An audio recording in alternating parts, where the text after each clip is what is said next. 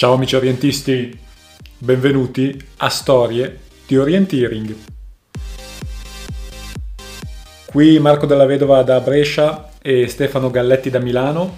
Oggi è un'altra puntata speciale, abbiamo un ospite che ci racconterà la sua storia, anzi ben due storie di Orienteering.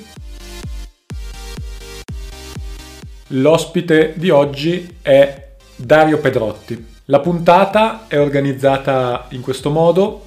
Il, ascoltiamo prima un racconto di Dario, poi ci sarà una breve chiacchierata con eh, Stefano Galletti, Dario Pedrotti e una, un ospite speciale e in seguito ci sarà una seconda storia di, di Dario eh, le due storie saranno raccontate dalla voce stessa di Dario Pedrotti e la particolarità della, dell'intervista questa volta è che eh, abbiamo voluto giocare un tiro mancino a Dario e abbiamo invitato alla chiacchierata, a sua insaputa, ad insaputa di Dario, abbiamo invitato il suo storico rivale Mario Ruggero ma visto che la puntata sarà abbastanza lunga, non vi rubo altro tempo e passo subito la parola a Dario Pedrotti e al suo racconto che si intitola Don Pedrotte e il perfido Ruggerio.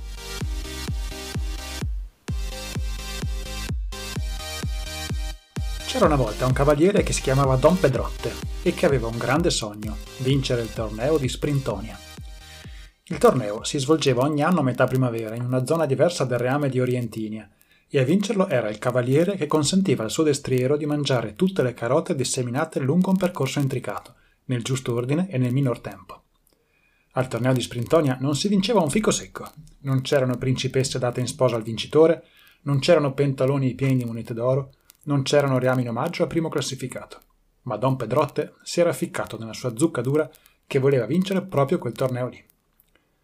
Per molti anni Don Pedrotte, che apparteneva ad una famiglia di nobili ormai decaduti, fece di tutto per trovare una cavalcatura adatta a lui, ma essendo molto alto e molto povero, non era un'impresa facile.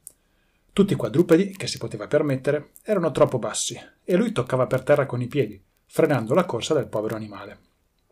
Ciò nonostante, tanta era la voglia e la costanza del cavaliere che in sei partecipazioni era riuscito ad arrivare per ben tre volte secondo, dovendo sempre arrendersi al medesimo rivale, il re Carlo in persona. Ogni anno, infatti, il sovrano, umile come pochi e molto sportivo, nonostante il suo lignaggio, si mescolava ai suoi più umili sudditi e prendeva parte al torneo di Sprintonia, uscendone sempre vincitore. Al settimo anno, Don Pedrotte ebbe un'idea e andò a rileggersi ben bene il regolamento del torneo. Proprio come pensavo, disse alla fine. Non c'è scritto da nessuna parte che è il destriero a dover portare il cavaliere, ma solo che deve essere il quadrupede a mangiare le carote. Così si procurò il ciuchino più leggero che riuscì a trovare e iniziò ad allenarsi a correre con quello sulle spalle. E corri che ti corri, arrivò il grande giorno. Il torneo di Sprintonia si svolgeva quell'anno nella remota terra di Caoria, dove per l'occasione si erano radunati tutti i più forti cavalieri del reame. Oltre a Re Carlo erano giunti per sfidarsi sulle 22 carote del percorso il prode Inghemario, duca del Tirolo, i fratelli Paulonio e Simonio Grassi, granduchi di Longobardia, Albus Massimio, arciduca di Tuscolania, Francisco Sbusellus, conte degli Appennini, e Miguel di Ausermul, signore di Fiammazia. Con il suo ciuchino tutto pelle e ossi, Don Petrotte si sentiva un po' in soggezione davanti a tutte queste teste coronate, dotate di cavalcature degne del loro prestigio ma era più che mai deciso a portarsi a casa l'agognato trofeo. Il primo a partire fu Inge Mario, per via del concomitante impegno della di lui consorte Kirkeleckenaria, con la quale doveva darsi il cambio per tenere i nobili pupi della sua discendenza. Autore di una prova regolare ma non abbastanza gagliarda, il cavallo del tirolese diede il meglio di sé a metà percorso, mangiando la carota numero 10 più velocemente di chiunque altro, e la numero 11 quasi anche, Inghemario fu però costretto a rinunciare ai suoi sogni di gloria con un tempo molto mediocre alla 15, chiudendo quarto. Fu poi il turno di Albus Massimio. Purtroppo per lui, il suo cavallo doveva aver mangiato troppo fieno o troppo tardi, perché ad arrivare alla prima carota ci mise un secolo. Solo verso la quinta sembrò aver finito di digerire, e alla dodici era riuscito addirittura a portare il suo cavaliere fra i possibili vincitori. Purtroppo non ci fu verso di convincere il quadrupede a non fermarsi a bere alla fontana vicino alla carota numero 14, e nonostante nella discesa per la 17 fosse risultato addirittura il più veloce di tutti, alla salita per la 19 tutta l'acqua ingerita lo appesantì al punto da costringere Albus Massimio a rinunciare a tutti i suoi sogni di gloria e a finire al sesto posto. Dopo di lui fu la volta di Miguel de Ausermul, che al contrario di Albus non dava da mangiare al suo cavallo da giorni e giorni. Per questo motivo il suo destriero allo scoccare del via schizzò come un razzo fino alla prima carota, dove giunse più veloce di tutti, ma passò quasi tutto il resto del torneo a digerirla, finendo per arrivare addirittura undicesimo. Simonio Gracius, ancora malconcio per un duello di alcuni mesi prima, prese parte all'attenzione solo per onor di firma, chiudendo dodicesimo, con un solo acuto alla carota 12, e dopo di lui fu il turno di Franciscus Busellus. Già dalle prime carote il suo cavallo mostrò però di non essere in giornata, e dopo la carota numero 9 andrò a mangiarsi la carota 14, venendo così squalificato.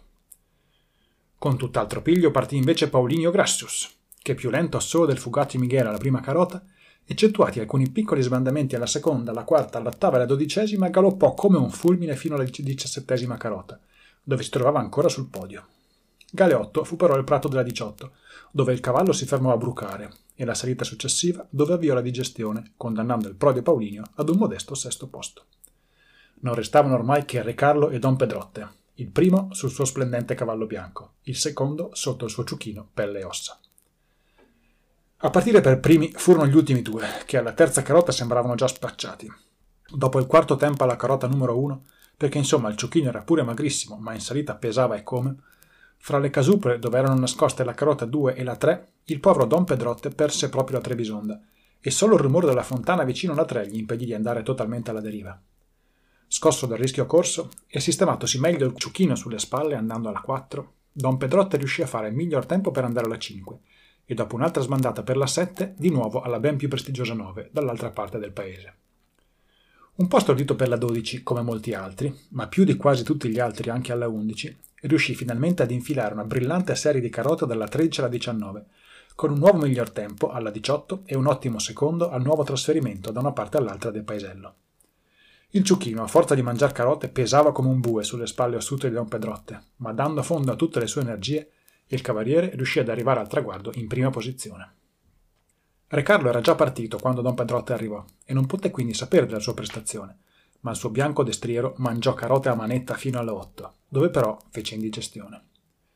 Per salire alla 9 dall'altra parte del paese fu addirittura 15 secondi più lento del bipede col ciuchino in spalla, e poi si inchiodò nel pascolo vicino alla 10 per mangiarci sopra un po' di erbetta, e dalle parti della 11, forse per fare le sue cose. Da lì alla fine Re Carlo lo rincorse prendendolo a calcioni nel sedere, lo fece volare come un unicorno fatato, ma non bastò. Don Pedrotte lo aveva battuto. La folla urlava e strepitava e stava per portare in trionfo il cavaliere e il ciuchino, quando passò proprio lì accanto il bel Ruggerio. La principessa madrina del torneo, assisa sul suo pony, aveva da sempre un debole per lui, e al suo passaggio lasciò cadere il suo fazzolettino ricamato. Mentre lui glielo porse, la folla si zittì. Grazie, bel cavaliere, disse la principessa a Ruggerio. Perché non provi anche tu il percorso? Vi ringrazio, madama, le rispose il nuovo venuto, ma non mi alleno dalla prima crociata e non ho neanche una cavalcatura. Puoi prendere la mia, ribatté la principessa sbattendo le ciglia. Ne sarei davvero onorata. Ruggerio ci pensò un attimo, poi, visto che mancava ancora un po' all'aperitivo in osteria, si caricò in spalla Pony e Madama e si fece il percorso, tutto ad un fiato. Quando arrivò sul traguardo e il giudice disse il suo tempo, inferiore di ben 36 secondi a quello di Don Pedrotte, tutta la popolazione andò in delirio, lanciò in aria i copricapi, si strappò i capelli, pianse di gioia urlò a gran voce il nome di Ruggerio, portandolo lui sì in trionfo. I commercianti di stoffe se lo strappavano di mano per offrirgli sontuosi contratti di sponsorizzazione per successivi tornei. I banchieri volevano un suo dipinto portafortuna da appendere all'ingresso dei loro edifici e la principessa gli buttò le braccia al collo, mormorandogli all'orecchio profferte irripetibili. Il bel Ruggerio, a quel punto, si scrollò di dosso la principessa, i banchieri e i commercianti e si avvicinò a Don Pedrotte e al Ciuchino, seduti avviliti ad un angolo della strada. Venite, va, gli disse, chinandosi fino all'altezza dei loro volti affritti. che vi offro uno spritz. E tutti vissero felici e contenti. Ciao Dario, innanzitutto grazie, grazie mille per il tuo primo contributo e posso chiederti di dare una piccola presentazione della tua persona, un minuto, un minuto per chi non ti dovesse conoscere ancora così bene come emergerà poi dai, dal podcast. Beh, allora, ciao a tutti e a tutte, sono un orientista di quelli che sono convertiti in età matura, ma ormai corro da una quindicina d'anni. Mi considero ancora un M35, anche se in realtà sono un M un po' di più è il gioco che mi diverte di più in assoluto e mi emoziona molto essere qua con Stegai che per me è la voce dell'orienteering quindi per me è come per un calciatore parlare con il signor Coppa Campioni o qualcosa del genere. E ringrazio molto anche Marco di questa possibilità. Pi- piacere nostro, piacere nostro. Tra l'altro io ho questa nota divertente da, con cui iniziare. Io ho, sono nato e ho vissuto i primi 18 anni della mia vita in una casa in via Pedrotti a Tirano, ma è la via dove, dove tra l'altro ho ancora la residenza tuttora, si chiama via Pedrotti, ma non Dario Pedrotti, I, Ido Pedrotti, ma in particolare. Ma poi ci sarà, quella, qui ci sarà quella via Dario Pedrotti. Faremo in modo, Dario, che cambi la legge italiana che non consente di dedicare vie, piazze e monumenti a persone che non siano ancora in vita, per cui te la dedicheranno gli orienteering quella, quella strada. Magari a Caoria, una di quelle che hai avuto modo di frequentare nella, nel primo racconto. A questo proposito, infatti, vorrei andare subito a chiederti un paio di cose su Caoria, perché quel racconto è passato veramente alla storia e vorrei chiederti che cosa significa realmente andare a tutta velocità in un labirinto come era quello, con i balconi spioventi, con i portici che sembravano non essere dei portici. Penso che ci saranno anche delle domande che arriveranno a breve perché abbiamo raccolto qualche domanda dagli ascoltatori eh, ma dicelo tu con la tua viva voce, che cosa si prova a fare orienteering così eh, velocemente in un autentico labirinto?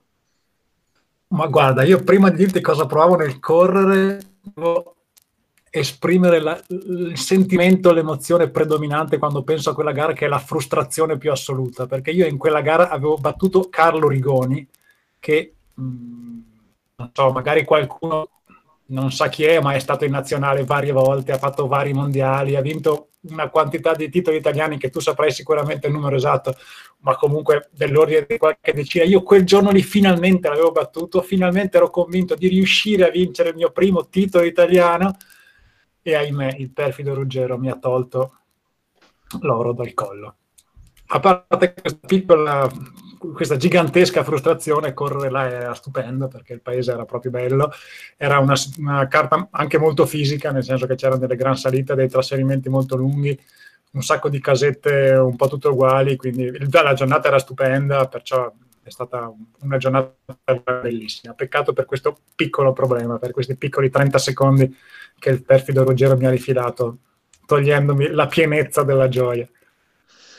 Ma a questo proposito, io chiederei direttamente se potessimo farlo a Mario Ruggero, che cosa si prova a correre a Caoria sapendo che c'è in testa alla gara un certo Dario Pedrotti? Diciamo che era un periodo che gareggiavamo spalla a spalla. Io vorrei dire agli spettatori che se avessi saputo che interveniva nella diretta il perfido Ruggero non mi sarei mai presentato perché vederlo. è una persona che mi dà il volta a stomaco a, solo a sentirlo nominare, quindi trovarmelo qui in diretta è stato un colpo bassissimo. Io non però il sindacato dei giornalisti, degli speaker, degli sportivi, insomma, me la pagherete. Beh, a giudicare dal fatto che ti dà il voltastomaco, potremmo allora passare a, al racconto di quando avete fatto una gara spettacolare nella ex Jugoslavia che doveva essere a coppie, doveva essere per singoli, dovevate farla insieme fino, non so, allo sprint finale, quanto era lunga, 25 km di più, e poi vi siete separati al primo punto. Quindi evidentemente tanto voltastomaco non ci deve essere tra voi due. No, in realtà è andato viceversa. Quella era una gara sing- da, sing- da, fare in, da soli che noi abbiamo fatto insieme per tutta la gara, quindi ancora peggio. Non vorrei, non vorrei infierire troppo, ma dei, dei, racconti letti sul blog tra Dario Pedrotti e Mario Ruggero c'è un fantastico racconto anche in Cansiglio, dove Mario Ruggero se ne esce con una frase, tra virgolette, mi sono voltato indietro, ti ho visto, ho resettato e sono ripartito, che poi ho usato anche per descrivere una tua gara, Dario. Eh, e quella volta in Cansiglio rimane famosa per un pezzo di mappa che, in cui avevi messo due frecce, podio a sinistra e affan qualche cosa a destra e tu sei andato a destra. Ma c'è veramente allora questo senso di rivalità amichevole tra voi due, non è soltanto qualcosa che esce dal blog. Noi per qualche anno ci siamo divertiti un sacco perché andavamo forte tutti e due e poi tendenzialmente vinceva lui il che mi faceva divertire un po' meno, però già il fatto di arrivare alle gare sapendo che c'era e sapendo che potevo cercare di batterlo era veramente divertentissimo. Poi lui ha deciso che voleva tornare giovane, tornare in elite, quindi per un po' è scomparso, poi ha cominciato a non correre perché non gli piaceva più, insomma i tifosi non se ne sono accorti naturalmente, ma il nostro divertimento, quantomeno il mio, è calato parecchio. Quindi io l'ho invitato ufficialmente a tornare a correre. Adesso purtroppo c'è qualche problemino di ordine superiore, però non vedo l'ora di riuscire a tornare a sfidarlo nei boschi e in paese e nelle città, perché in realtà alcune delle nostre sfide più memorabili sono state fra le case. E c'è una gara di Siena che non è stata nominata, ma che Infatti volevo tirarti proprio su di morale, Dario, facendo una domanda a Mario, però questa volta. Mario, tu hai mai battuto Stefano Maddalena? Penso di sì, ma non ho la minima... Tu, tu mi puoi dire dove e quando? Io proprio sinceramente non me lo ricordo. No, no, io, io sono uno so, di quegli però... orientisti che finita la gara resetta tutto e, e mette tutto nel dimenticatoio. Poi potrei ricorrere la stessa gara il giorno dopo... Non non mi ricordo nulla. E quindi non saprei. Dario, tu hai battuto una volta, ti è capitato di battere Stefano Maddalena? Sì, mi è capitato di battere Stefano Maddalena, ma è passato in secondo piano perché in quella gara la cosa più gioiosa è stato vedere il perfido Ruggero che si schiantava in fondo a un senso unico in centro a Siena arrivava in, in, fondo, scopriva che c'era una casa dove era convinto che ci fosse un passaggio, perdeva 35-40 secondi per tornare indietro e veniva relegato tipo al settimo, ottavo posto della finale del campionato nazionale centri storici, vinto da Dario Pedrotti su Stefano Maddalena e terzo mi pare fosse uno che aveva vinto i mondiali master, qualcosa del genere. Terzo era Ola Shep, che io chiamo Schweppes per vari motivi, uno svedese, sì che è veramente un tipo tosto. Ma quando, a quando dov'è, dov'è che vorresti veramente, la Siena a parte, l'abbiamo già corsa, dov'è che ti piacerebbe poter sfidare di nuovo?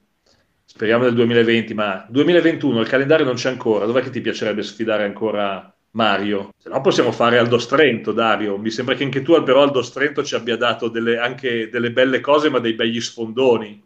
Io sul Strento mi sono perso quasi tutte le volte che ci ho gareggiato.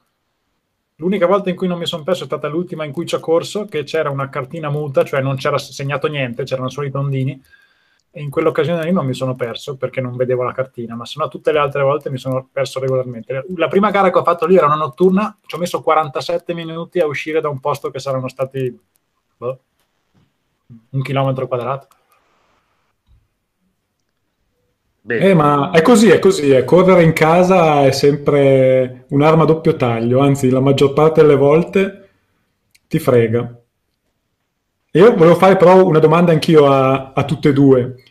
Chi è più fisico e chi è più tecnico tra di voi? Io e io.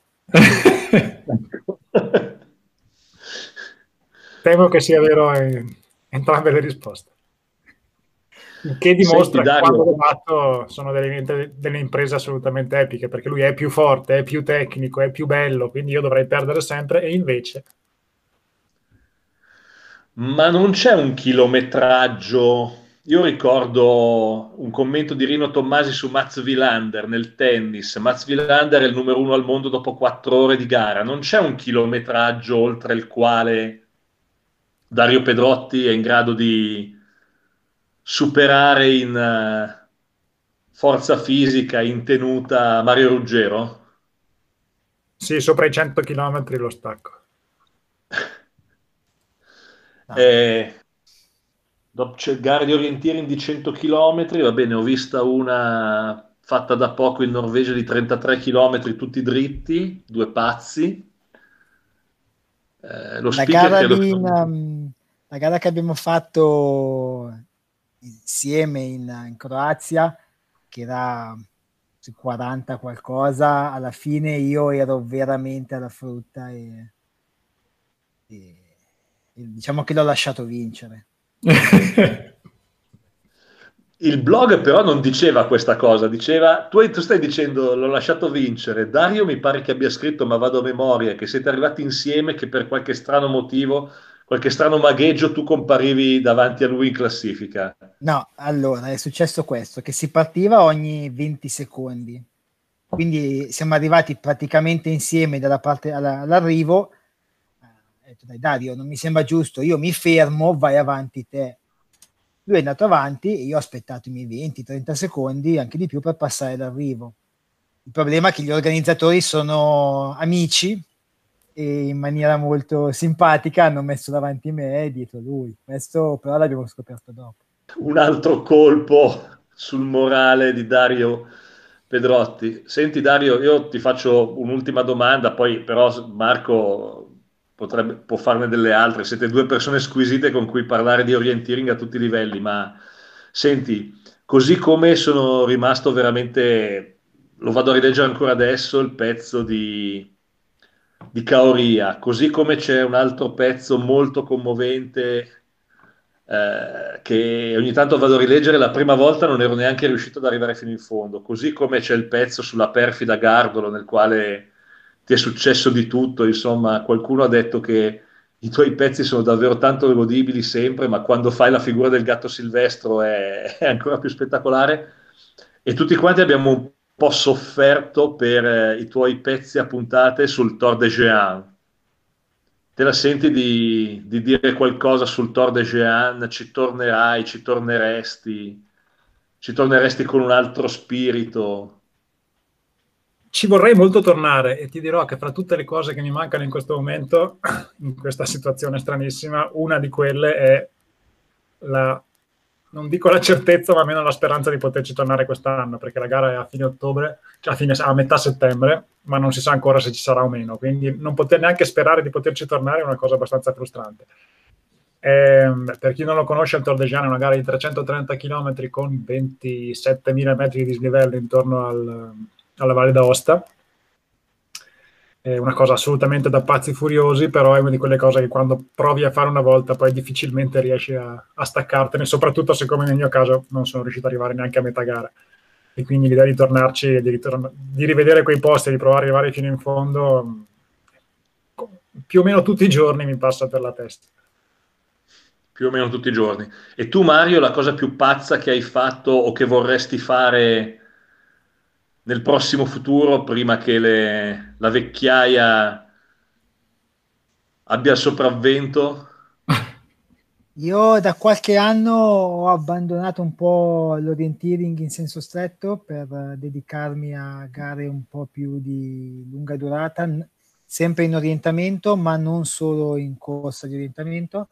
Sto parlando di adventure race o mountain marathon su due giorni e mi piacerebbe riuscire a completare una gara con eh, un team totalmente italiano nei prossimi anni. Eh, ultimamente per un po' di vicissitudini ci sono stati, abbiamo partecipato a alcune gare eh, insieme a Emiliano Corona e Andrea Villa, però appunto non, sono gare talmente lunghe e complicate che un imprevisto mh, manda tutto a rotoli. E mi piacerebbe nel prossimo futuro riuscire a portarne a, termine una appunto con un team totalmente italiano. Sono gare che si gareggiano in quattro, normalmente sono tre uomini e una ragazza, quindi vediamo un po' cosa succederà nel prossimo futuro. stiamo parlando comunque di eh, gare che vanno dai 350 ai 500 km su più giorni, non stop. Quindi impegnative quanto un Tour de Jean, eh, solo che sono multisport, quindi ci sono per esempio delle sezioni di diverse decine di chilometri a piedi, per poi passare in mountain bike, canoa, eh, tornare a piedi, sempre eh, in orientamento. Come lo vedresti Dario Pedrotti? Troppo, troppo legato al, alla parte di corsa, ma come lo vedresti su una canoa, su una mountain bike? Beh, sulla mountain bike non dovrebbe avere problemi perché si è scalato il ghisallo per andare a fare la tua gara di San Primo valida per la Coppa Italia, avendo sbagliato la location dove ha passato la notte. Sulla canoa? Mm. Ma lo vedo bene, secondo me. L'unica cosa che gli manca forse un po' a Dario è, il, è, un, è un po' un lupo. Gli piace un po' gareggiare spesso da solo e queste gare qua sono gare mh, in team, in cui non, non, sei più da solo, ma sei, sei una parte di una squadra, quindi devi devi pensare a te e agli altri. E... Non lo so, lo vedo un po', un po' solitario talvolta. Non so se gli piacerebbe fare una gara di questo tipo. L'unica che ha provato mm, qualche anno fa dalle mie parti. Forse c'è anche un pezzo del blog che ne parla. Dario era in coppia con una ragazza, se non vado errato. Sì, sì. Mm, una signora ragazza, Marta Poretti, è una che ha vinto fra le altre cose, la maratona del deserto dei Gobi, 450 km in solitaria in mezzo al deserto dei Gobi. Il problema era quel, che quel giorno lì la cartina ce l'avevo in mano, era il Nirvana Ride, eh, ride di um, orientamento in, a piedi, in bicicletta e con alcune altre giochetti. Il problema è che la, il responsabile della lettura della carta quel giorno ero io e ho portato Marta su e giù per tutti i monti intorno al lago lei per fortuna è una persona splendida che continuava a sorridere, ma fossi stato al suo posto veramente mi avrei strangolato con il mano. Ho fatto delle cappelle catastrofiche in quella gara. Lei continuava a sorridere, andare su, andare giù. Ah, guarda, dobbiamo salire di qua e lei saliva, dobbiamo scendere e lei scendeva con la bici sulle spalle. È stata un'esperienza che al, al mio morale ha fatto malissimo. Per fortuna, come diceva Mario, il giorno dopo andati, mi ha portato sulle grigne ha cercato di uccidermi facendo fa, facendomi fare delle cose che io con la neve non avrei mai voluto fare. No, vieni, vieni, tranquillo, tranquillo, vieni, vieni. il giro è stato effettivamente stupendo, però in alcuni punti diciamo che ho avuto un po' di paura. Volevo ricordare ai nostri ascoltatori che magari non lo sanno e se gli è piaciuta diciamo la narrazione del racconto di Dario che Dario è anche uno scrittore vero e proprio che ha scritto questo libro Diari di uno Skyrunner, che ce ne vuoi magari parlare un attimo, Dario? Sì, in realtà diciamo che Diari dello Skyrunner era una, la brutta copia di quello che poi è diventato il libro vero e proprio che è Confessioni di un runner d'alta quota. E questo è l'unico campo in cui sbaraglio nettamente Mario, perché lui non è in grado di tenere una, penna in mano, quindi dal punto di vista letterario non sono ai livelli di Stefano Galletti, però con Mario non c'è competizione. E mi sono tolto questo sfizio di pubblicare un libro, un libro che racconta sciocchezza, nel senso che parla di orientini, di corse in montagna, di niente di serio, ma mi sono divertito moltissimo a scriverlo, mi sono divertito ancora di più ad andare a presentarlo in alcune occasioni. E è stato mettere insieme alcune delle mie passioni, una delle quali è scrivere, un'altra è correre, un'altra è fare orienteering, e provare a raccontare le cose che provo nei boschi, in montagna e in questi posti stupendi.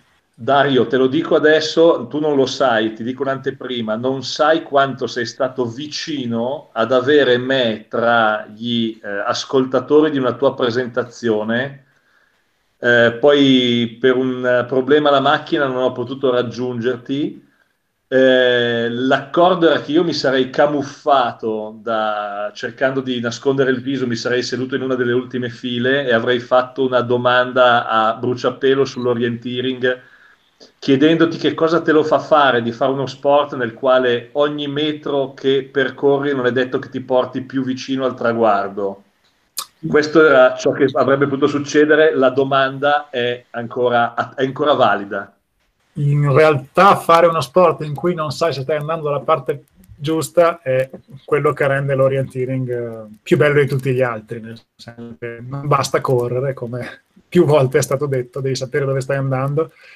E il fatto di avere il cervello sempre costantemente impegnato è una cosa che, ad esempio, la corsa in montagna non ha. In mentre corri in montagna puoi tranquillamente pensare ai cavoli tuoi, alla famiglia, al lavoro, al rubinetto che perde, mentre fai orientamento devi pensare solo ed esclusivamente alla carta e quella è la cosa più affascinante. Tu esci dopo, come tutti gli ascoltatori sanno, perché immagino che il 99,9% degli ascoltatori di questa trasmissione faccia orienteering, in quel momento lì tu hai la carta, il bosco e non esiste nient'altro al mondo e credo che siano poche le esperienze così totalizzanti come una gara di orienteering. Eh sì, è proprio così. Forse un'altra cosa altrettanto totalizzante è innamorarsi. E allora ti lasciamo spazio adesso per raccontare la tua seconda storia che si intitola L'orienteering e Sara.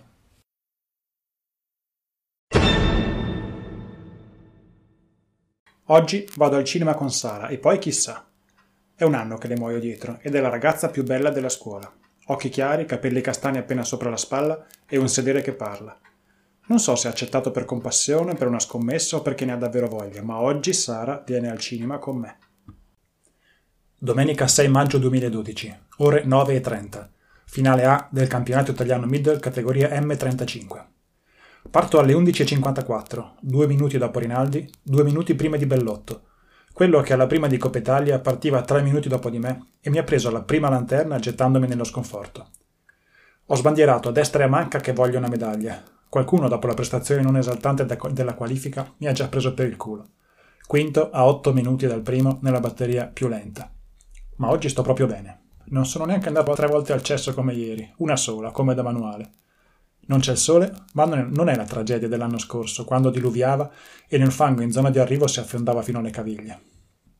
Nel riscaldamento mi scelgo una bella strada nel bosco e corro una mezz'ora abbondante a ritmo non troppo blando. Le gambe girano bene, la testa mi pare esserci. La notte scorsa mi è apparso in sogno un amico orientista che mi ha detto di andare piano sulle prime lanterne. Se iniziano a dirmelo anche in sogno, forse è il caso di stare a sentire. La sto aspettando sotto casa da cinque minuti quando apre la porta. Ha un vestito estivo, corto e colorato, e i capelli sciolti. È bellissima, penso. Sei bellissima con questo vestito, le dico, buttando via giorni di piani e tattiche in cui mi ero consigliato estrema prudenza, ma mi è proprio scappato dal cuore. E lei forse se ne accorge perché mi regala un sorriso fantastico che mi scioglie ancora un po'. Non troppo però. E ci avviamo verso il cinema chiacchierando, come se essere qui insieme oggi fosse la cosa più normale del mondo. Quando parto ha smesso di piovere e al bip più alto arraffo la cartina e vado, ma con calma. Ci sono 50 metri di prato per guardare bene dove andare. Solo che poi l'unica scelta sensata sono 300 metri di strada forestale in costa e chi ci riesce ad andare piano? Quando arrivo alla strada asfaltata, che è il punto dove bisogna buttarsi su per il bosco, l'amico del sogno l'ho dimenticato da un pezzo e mi arrampico baldanzoso puntando a un naso e un verdino che potrebbero essere rischiosi. Ma oggi la, ve- la vegetazione mi sorride e ci manca poco che mi appaia un cartello con scritto questo è il primo verdino e laggiù c'è quello con la lanterna. Punzono e vedo poco più avanti Rinaldi. Azimuth e punzonano due prima di lui. Mi parla e non mi deconcentro. Lo stacco costeggiando addosso, attraverso il sentiero, costeggio addosso dall'altra parte, vedo l'altro verdino e la 3. Ottimo. Prima del cinema c'è il tempo per un gelato. Fragole e limone per lei, stracciatella, tiramisù e panna montata per me. Mi ci tuffo sporcandomi come al solito il naso con la panna montata. Penserà che sono un bambinone? Può darsi.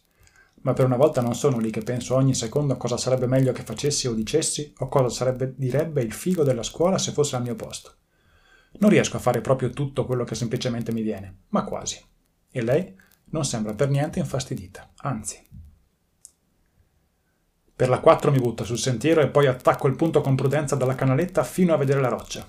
Per la 5 miro i due dossetti e mi ci fiondo in mezzo. Per la 6 costeggio di nuovo uno dei due dossetti e poi mi dirigo alla canaletta e al sentiero di prima. Ci metto qualche secondo di troppo a capire che effettivamente ci sono, ma là c'è la roccia e là sotto la buca con dentro la lanterna. La 7 mi preoccupa un po'. Mi accorgo che tendo ad andare più in costa di quanto dovrei e non mi pare di vedere una linea di arresto chiara. Mi rilasso solo sul nasone, vedendo giù il sentiero e la valletta, che è molto più evidente di quanto pensavo. Superato il dosso vado dritto e la trovo. Per la 8 c'è un sentiero che mi accompagna per un bel po', poi mi affido all'odierno feeling con i verdini per raggiungere la radice dove sta la lanterna.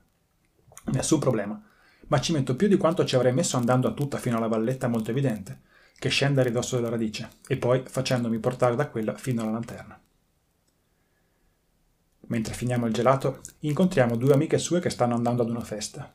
A sentire loro lei non può assolutamente mancare. E già mi vedo al cinema da solo ad affogare la mia tristezza nel bidone di popcorn King Size.